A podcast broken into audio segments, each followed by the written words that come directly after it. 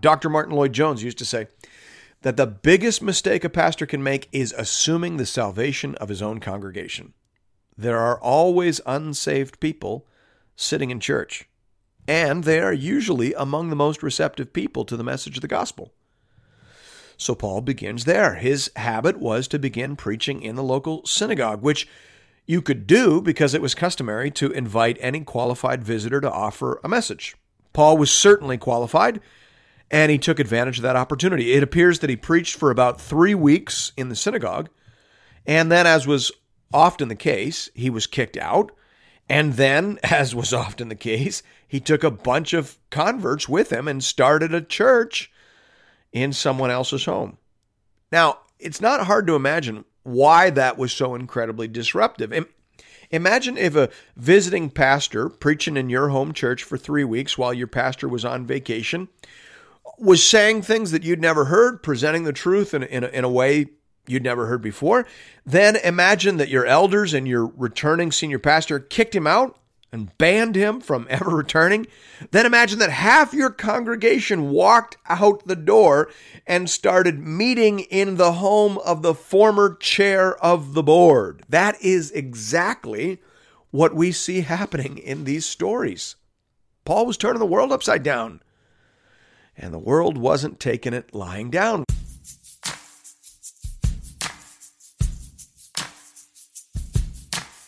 Welcome to Into the Word with Paul Carter. I'm your host, Woody Woodland. The message of the gospel was massively disruptive in the ancient world. It challenged the consensus, it questioned all the assumptions, and it turned whole communities upside down. Here to tell us more about that is our Bible teacher at Into the Word, Pastor Paul Carter. Your word is a lamp unto my feet Hope you have your Bible open in front of you today to Acts 17. We're in the middle of Luke's narrative of Paul's second missionary journey. In the last chapter, we saw Paul and Silas arrested and beaten for preaching the gospel in Philippi. It was mob justice, and there was no due process.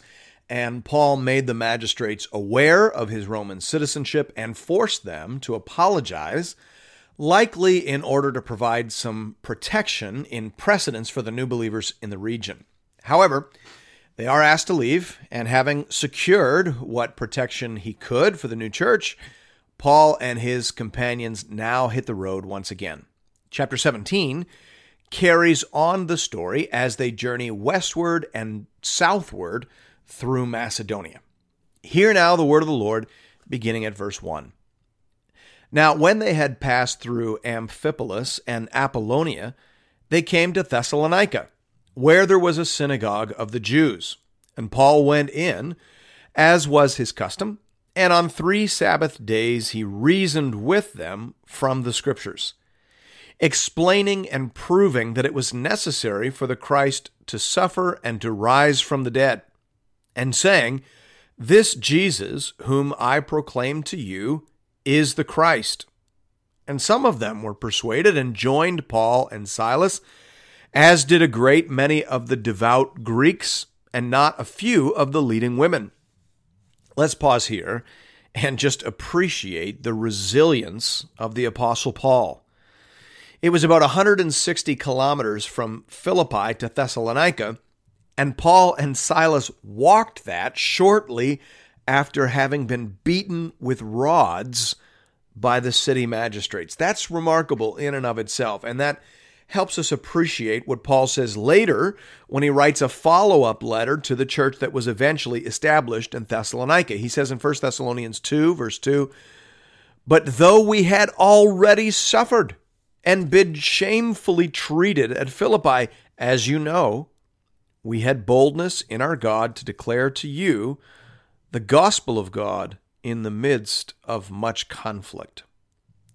How many times have you just read over those verses, that verse, and not fully visualized or appreciated what's actually being said here? Paul has just been beaten and abused, and it took strength from God just to get him 160 kilometers down the road, let alone to get him back up into the pulpit. I think it's useful to see that.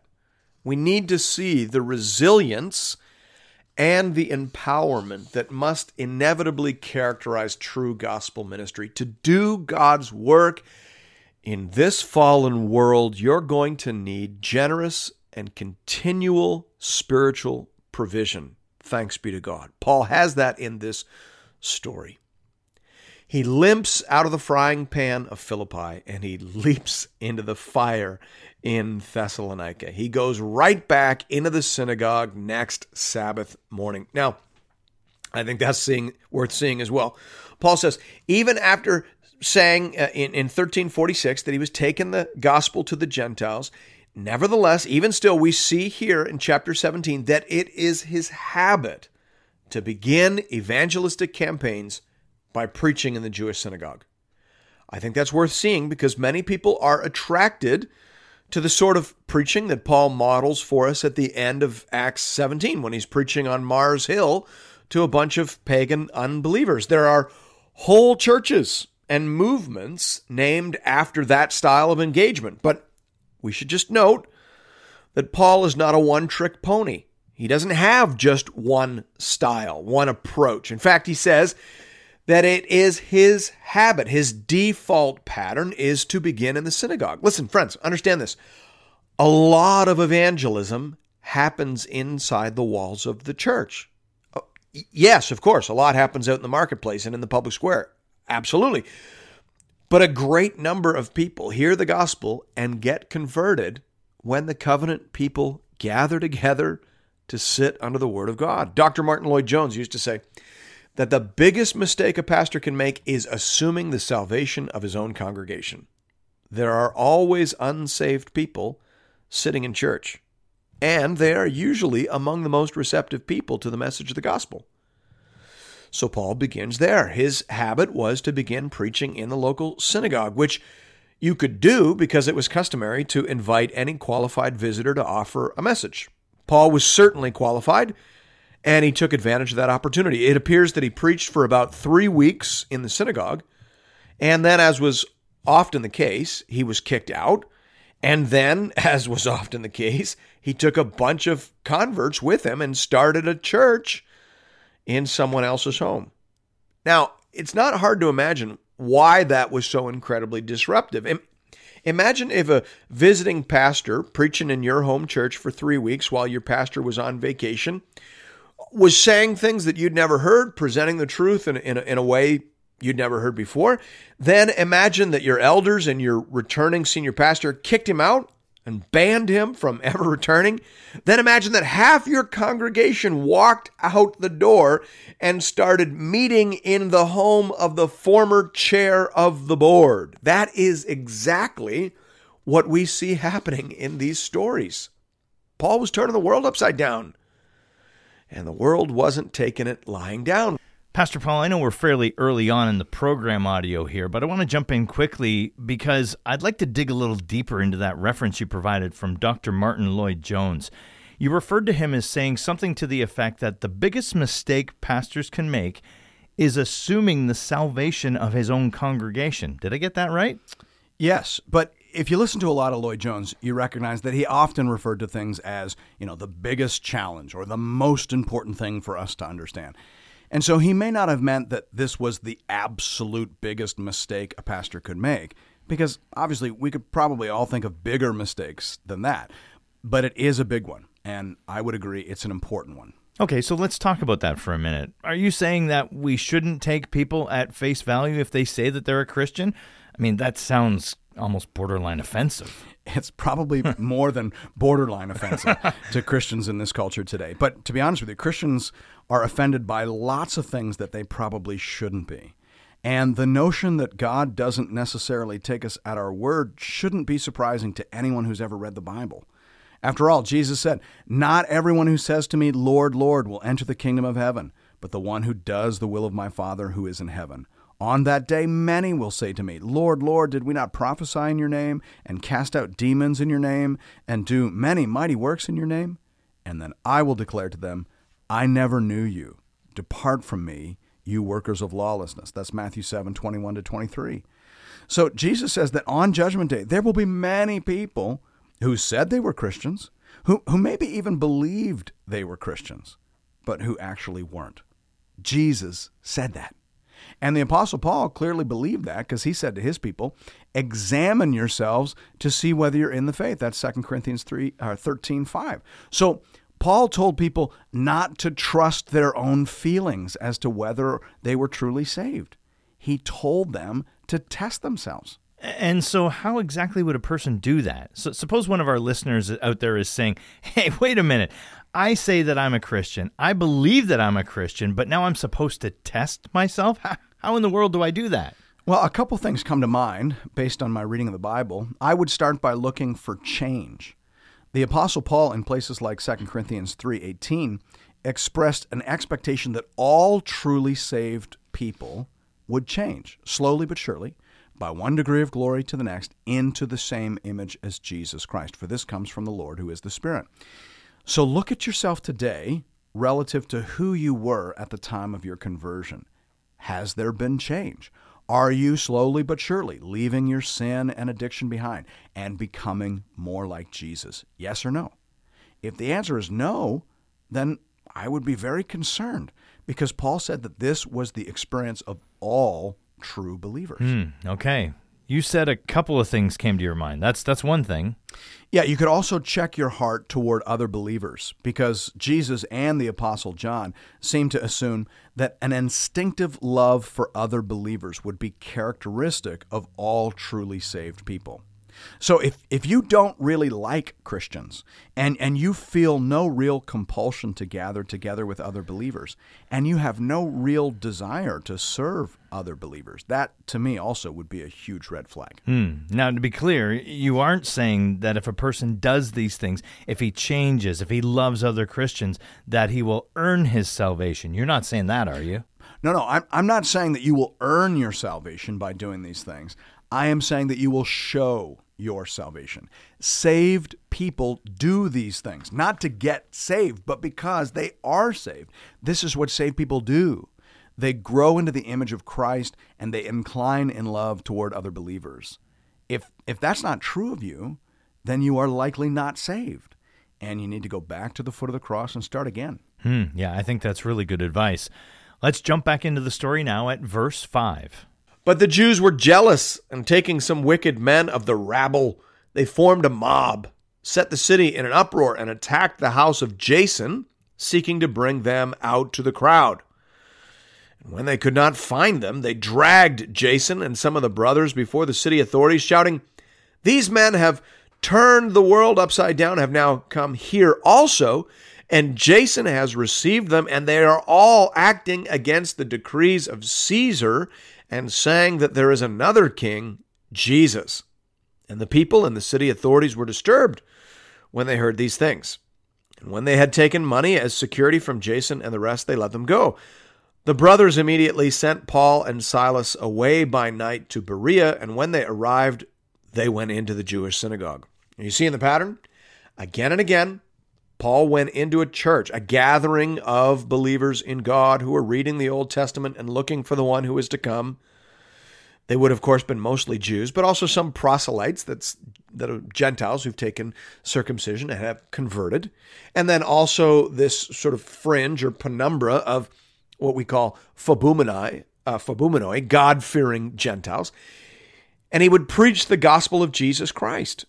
And inevitably, it would divide the church it would start a riot or an upheaval, and Paul would get run out of town, whereupon he would dust himself off and do it all over again a few miles down the road. That's the pattern. That's what's going on here. Paul gets kicked out of Thessalonica, and he takes up shop in the next town down the road, the city of Berea.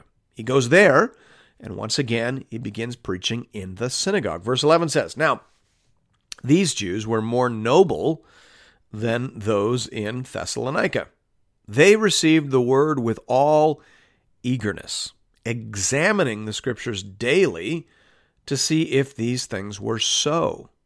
Many of them therefore believed, with not a few Greek women of high standing as well as men.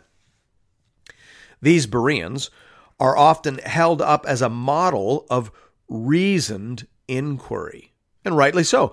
Unlike the flash mob of Thessalonica, these noble or generous Bereans want to take their time and search the scriptures and really think their way through what Paul is telling them. Praise God for their example. In this age of instantaneous outrage and social media lynch mobs, we need some more people, particularly Christians, who are willing to slow down and think carefully and biblically through complex issues. Good on them. That's exactly right. That's how we ought to be doing it. Because as always, the barbarians are knocking at the gates. Verse 13 says, But when the Jews from Thessalonica learned that the word of God was proclaimed by Paul at Berea also, they came there too, agitating and stirring up the crowds. Then the brothers immediately sent Paul off on his way to the sea, but Silas and Timothy remained there. Those who conducted Paul brought him as far as Athens, and after seeing or after receiving a command for Silas and Timothy to come to him as soon as possible, they departed. This brings us to the part of this chapter that we are likely most familiar with. Paul was probably just supposed to wait there in Athens and have a sort of vacation and recover from his wounds, but of course, that isn't what he did. Verse 16 says, Now, while Paul was waiting for them at Athens, his spirit was provoked within him as he saw that the city was full of idols. So he reasoned in the synagogue with the Jews and the devout persons, and in the marketplace every day with those who happened to be there. Now, let's just pause and see that. Even in Athens, Paul began in the synagogue. He wanted to start with those who had the most background. That was almost certainly going to be the most fertile soil those people would at least know the basic framework. They would know about God, about sin, and about a promised solution to the problem of sin and the hope of being reconciled back to God and back to our original design and calling. That's the story that Jesus makes sense within. And obviously, those are the people best prepared to hear and respond to the gospel. So Paul started there and then he overflowed into the marketplace. Verse 18 says, Some of the Epicurean and Stoic philosophers also conversed with him. And some said, What does this babbler wish to say? Others said he seems to be a preacher of foreign divinities, because he was preaching Jesus and the resurrection. And they took him and brought him to the Areopagus, saying, May we know what this new teaching is that you are presenting? For you bring some strange things to our ears. We wish to know, therefore, what these things mean. Now, all the Athenians and the foreigners who lived there would spend their time in doing nothing except telling or hearing something new. So here we see Paul being invited into the public square. They recognized that he was saying something different. By the way, hear that. If you want an audience in the public square, you can't just mimic everything you hear in the public square. You have to be saying something different, something otherworldly. Paul was, and the people in the public square wanted to understand what that was. Verse 22. So, Paul, standing in the midst of the Areopagus, said, Men of Athens, I perceive that in every way you are very religious. For I, as I passed along and observed the objects of your worship, I found also an altar with this inscription To the unknown God. What therefore you worship as unknown, this I proclaim to you. The God who made the world and everything in it, being Lord of heaven and earth, does not live in temples made by man, nor is he served by human hands as though he needed anything, since he himself gives to all mankind life and breath and everything. And he made from one man every nation of mankind to live on all the face of the earth, having determined allotted periods and the boundaries of their dwelling place, that they should seek God and perhaps feel their way toward Him and find Him. Yet He is actually not far from each of us, for in Him we live and move and have our being, as even some of your own poets have said, for we are indeed His offspring. Being then God's offspring, we ought not to think that the divine being is like gold or silver or stone, an image formed by the art and imagination of man. The times of ignorance God overlooked, but now he commands all people everywhere to repent, because he has fixed a day on which he will judge the world in righteousness by a man whom he has appointed. And of this he has given assurance to all, by raising him from the dead. Now, when they heard of the resurrection of the dead, some mocked, but others said, We'll hear you again about this. So Paul went out from their midst, but some men joined him and believed, among whom also were Dionysius the Areopagite and a woman named Damaris, and others with them. Now, whole books have been written on Paul's speech on Mars Hill. Mars Hill, by the way, is just another name for the Areopagus. Mars and Ares are two different names for the same pagan god. But whatever you call it, the address that Paul gives on that hill has been taken as a pattern for engagement with men and women who have little to no familiarity with the basic biblical worldview. D.A. Carson puts it this way He says, In a world of infinite gods, often supported by one pantheistic deity, cyclical views of history, sub biblical understandings of sin, multiplied idolatry, dualism that declares all that is material to be bad and all that is spiritual to be good, tribal deities, and not a little superstition. Paul paints a worldview of the true God, a linear view of history, the nature of sin and idolatry, impending judgment, the unity of the human race, and the oneness of God, all as the necessary framework without which his proclamation of Jesus makes no sense. Closed quote. Are you hearing that? Paul's speech on the Areopagus is essentially pre evangelism. When you're speaking to people with little to no familiarity with the biblical worldview, this is the sort of stuff you have to talk about before you get to Jesus.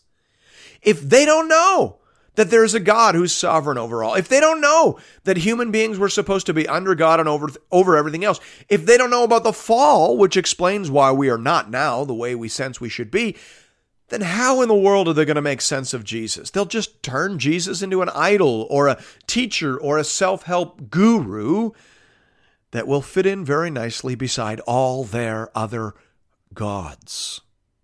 So you have to start at the beginning and you have to talk about the end. Because if you don't tell people that there is a judgment coming, then you haven't told them the truth about who Jesus is and why he has come in the first place. The job of the evangelist is to talk about the Jesus that fits into the story. The story about who God is and who we are and how God has saved us through the person and work of Jesus Christ. Now, of course, if you're speaking to people who know the story, then you just talk about Jesus. Now, make sure it's the Jesus of the Bible, mind you. But if you are talking to people who don't know any of that other stuff, then of course you tell them the story and then you give them Jesus, right? He's the climax, he's the hero, and he's the point. Thanks be to God. Pastor Paul, I'm curious about that story there of Paul preaching to the pagans on Mars Hill. We do often point to that as the pattern for how we should do evangelism, even though, as you say, an awful lot of the evangelism in Acts takes place in the synagogue with people who would have thought they were already believers. Yeah, that's right.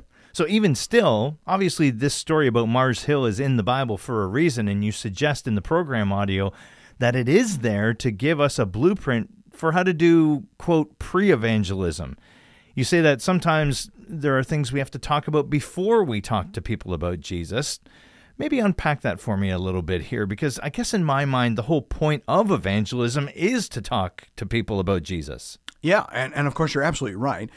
But what if the person you're talking to has no concept of God? What if they have no concept of sin, or no concept of evil, or no concept of corruption? What if they think that we're all computers made out of meat in a meaningless world hurtling pointlessly toward eventual obliteration? What if that is their understanding of reality? Well, obviously, in that scenario, there may be some things you want to talk about first. Not because they're more important than Jesus, nothing is more important than Jesus, but because you might have to talk about those things so as to build a conceptual framework in which Jesus can be presented as the Savior and Redeemer of the world. All right. Well, that, that makes sense. Uh, I guess this is what people sometimes refer to as apologetics, right? Yeah, it's one form of what people typically call apologetics. There are a couple of different versions of that discipline. But in general, apologetics is about engaging with the common objections that people in your culture will have to overcome in order to engage in meaningful conversations about Jesus.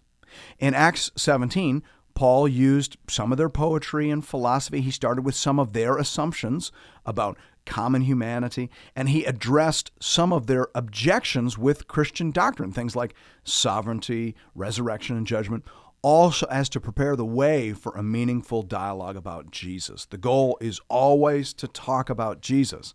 But sometimes you have to talk about other stuff first in order to get there. All right, that makes a lot of sense. I'd love to talk more about that, but unfortunately, that's all the time we have for today. As always, friends, if you are looking for more Bible teaching from Pastor Paul, you can find that over at the Into the Word website at intotheword.ca. Or you can download the Into the Word app at the iTunes Store or on Google Play.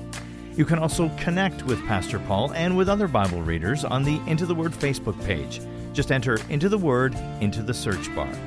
And we'll see you right back here next Sunday morning as we continue our journey together through the whole counsel of God. We'll see you then. Your word is a lamp unto my feet